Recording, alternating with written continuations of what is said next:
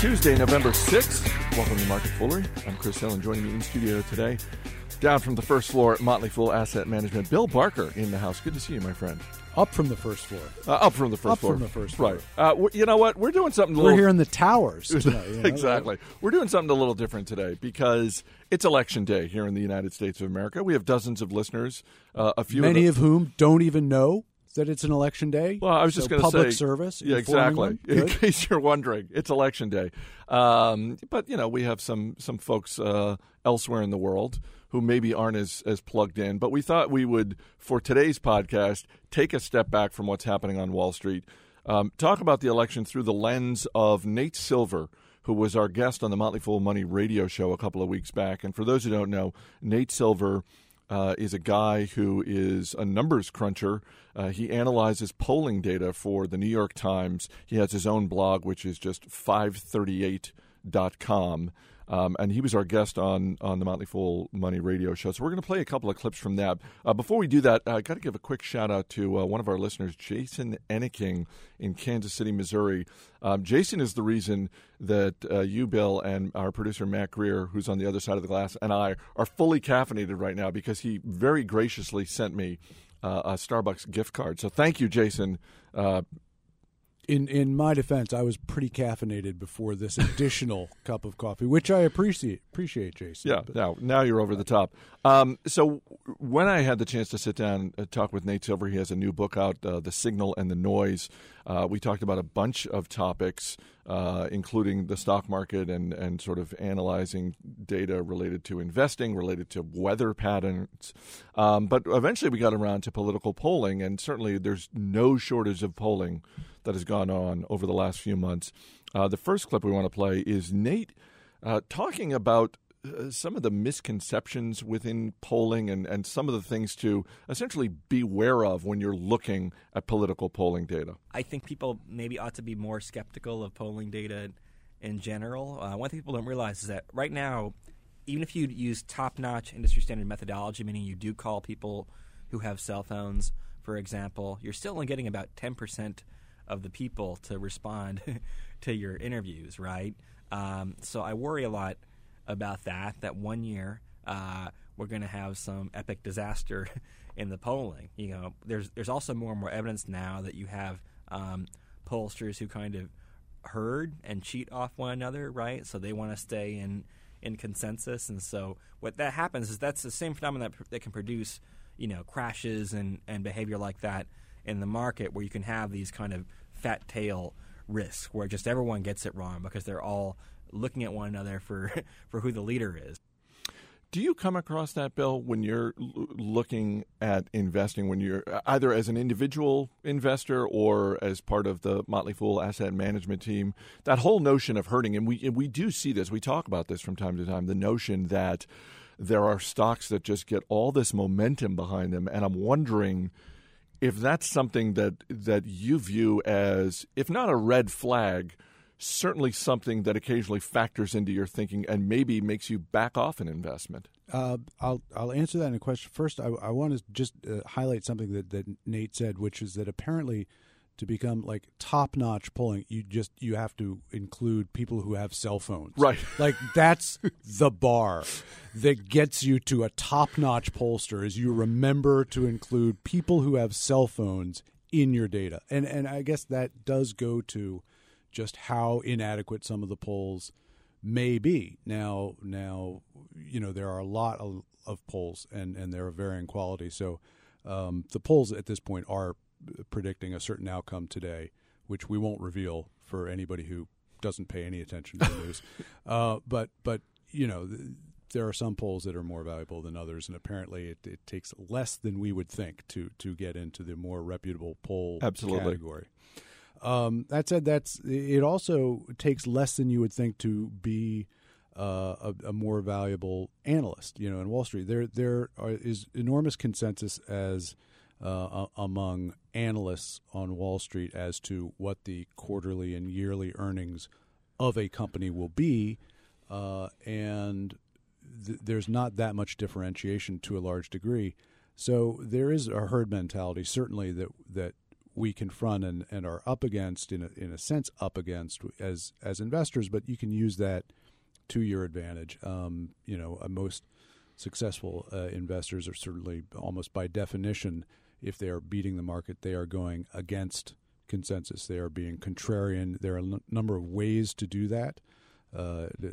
Motley Fool Asset Management, we pursue a value strategy, which is attempting to be contrary about the valuation of companies, we really don't incorporate any of the momentum that certain traders, for the most part, are looking towards. So, I mean, that is something you could say we take advantage of it by avoiding a lot of momentum stocks. Nate Silver is someone that I follow on Twitter, and it's been ever since I interviewed him, I've sort of been paying more attention to him, not only on Twitter, but sort of as he has become not just someone who analyzes polling data, he's also become part of the news over the last few weeks as there have been some people who don't like the results that he's publishing when he says, well, look, in my model, here's the probability outcome I'm seeing in individual states, in the country as a whole. He's sort of gotten attacked. And I think part of it has to do with this disconnect that some people have in terms of what he's doing versus what the polling companies are doing, where he's basically just coming up with a model that ends up with the predictability, or rather the probability of an outcome. And one of the things he wrote today on Twitter was, important to note that we have President Obama as around a 90% favorite to win the election. That doesn't mean we're predicting a landslide. We expect a close election. And that's something you and I were talking about earlier, just the whole notion of, look, just because something is predicted to have 80% probability, that doesn't mean it's a lock. Of course, that means that 1 in 5 times, that's just not going to happen. Right, yeah. When you hear there's 80% chance of rain, if you're using a good meteorologist, they're looking at the data and they're saying, 4 times out of 5, it's going to rain under these conditions. And if that's the forecast every day of the week, one of the days you're not going to get rain, even though there's 80% chance on that individual day that you would. But I think the people that attack Silver's work, they're probably not even attacking his work. They're probably not making themselves very familiar with his, with what he's doing in terms of aggregating the data and modeling it. They have an outcome that they want, some of the people who are attacking him.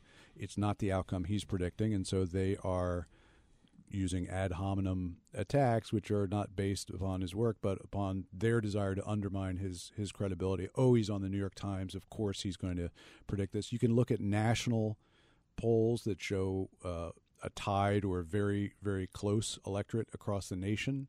As people know by now, that doesn't really matter, since the electoral votes are what determines things. So close wins in big states outweigh, a landslide in Texas or California or, things like that. All right. So for folks who are listening to this, before the results come in tonight, here's a little tip, because I did ask him what he's going to be watching on election night to give him an indication of which way the election is going to go. Because let's face it, the networks, the broadcast networks, the cable networks, they want to call it right. And so they're more likely to just sit back and wait until they have, if not all the results, certainly most of the results in. So I wanted to know what Silver was going to be watching on election night to tell him whether it was going to be a good night for President Obama or a good night for Governor Romney. Usually if there's an error in the polling in one state, then there'll be errors in other states as well. So, the states that have on the East Coast, New Hampshire and Virginia, if the numbers are going pretty well according to what the pre-election polls said, then whoever was favored in those polls will go from being kind of a 90% favored or whatever to close to 100% pretty fast. Whereas if you see things are not coming in as the polls expect, as your prior expectations are, then the uncertainty increases a lot.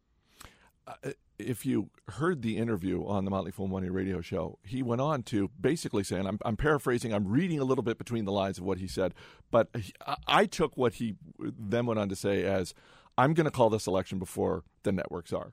So when I'm watching the results come in tonight, I'm going to have the TV on, but I'm going to have 538.com. I'm going to have Nate Silver's blog pulled up because I'm pretty sure he's going to call the results of the election before any of the networks do. Well, he'll update the probabilities, I guess, as states are called or as early votes come in, and you know, whereas a network may be reticent to call an individual state, much less the whole election. What are you going to be watching? I tend to click around a lot because I have no patience for commercials.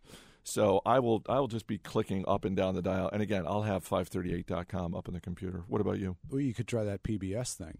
PBS is apparently lighter on commercials. It is lighter on commercials. But, you know, PBS, again, they're serious, and then sometimes there's soporific. That's the word I was trying to come up with, and I couldn't come up with it. See, I can always count on a Yale grad to come up with the right word. Matt Greer, can we just bring you in from the other side of the glass for a second? What are you going to be watching tonight? It can be a state. It could be an individual issue. And I'll just throw one other thing out there that has nothing to do with national politics. Locally here in the D.C. area, I'm going to be watching this ballot initiative in Maryland, Question 7, which, if it passes, as I understand it, means that a casino is going to open about 5 minutes away from Fool headquarters. That's basically what I'm taking that to mean. So that's one thing. We'll be running a shuttle. We will be running a shuttle. But, Mac, what are you going to be watching tonight? I think whoever wins Virginia is going to win the election. And I also think that there's a very good chance that I'm completely wrong. Do you think it's going to be one of those nights? Because I've heard people who I respect a great deal say, hey, look, this is not even going to be over by midnight. It's not even going to be over by 6 a.m. Wednesday. And I just hope against hope that they are dead wrong. I'm hoping that it's not going to be one of those all-nighters. When do you think it's going to get called? 10:48 Eastern Time. Whoa. All right. There you go. Dozens America and the world, dozens of listeners. You heard it here first. Matt Greer calling it 10:48 p.m. Eastern. You're welcome. You're allowed to go to sleep then. Bill Barker from Motley Fool Asset Management. For more information, you can go to foolfunds.com. Thanks for being here. As always, people on the program may have interest in the stocks they talk about, which didn't come up today since we... Or the candidates. They may have interest in the candidates. Some here may already have voted. I did already vote. Yeah, there you are. Yeah, vote early, vote often. That's my motto. By the way, Jim Gillies, who was on the podcast yesterday and is from lives in what he calls Guelph. Which claims to be from Canada, was wearing, right before I came in the studio, he's sitting there, he's wearing an I voted sticker. Smugly. I'm just smugly, and I'm thinking there's voter fraud. There's a guy coming across the border from Canada into America to vote. Contact the authorities, America. And the Motley Fool may have formal recommendations for or against, as I just continue on with the disclaimer. So don't buy or sell stocks based solely on what you hear. That's it for this edition of Market Foolery. I promise we'll talk about stocks tomorrow. Our producer is Matt Greer. I'm Chris Hill. Thanks for listening. We'll see you tomorrow.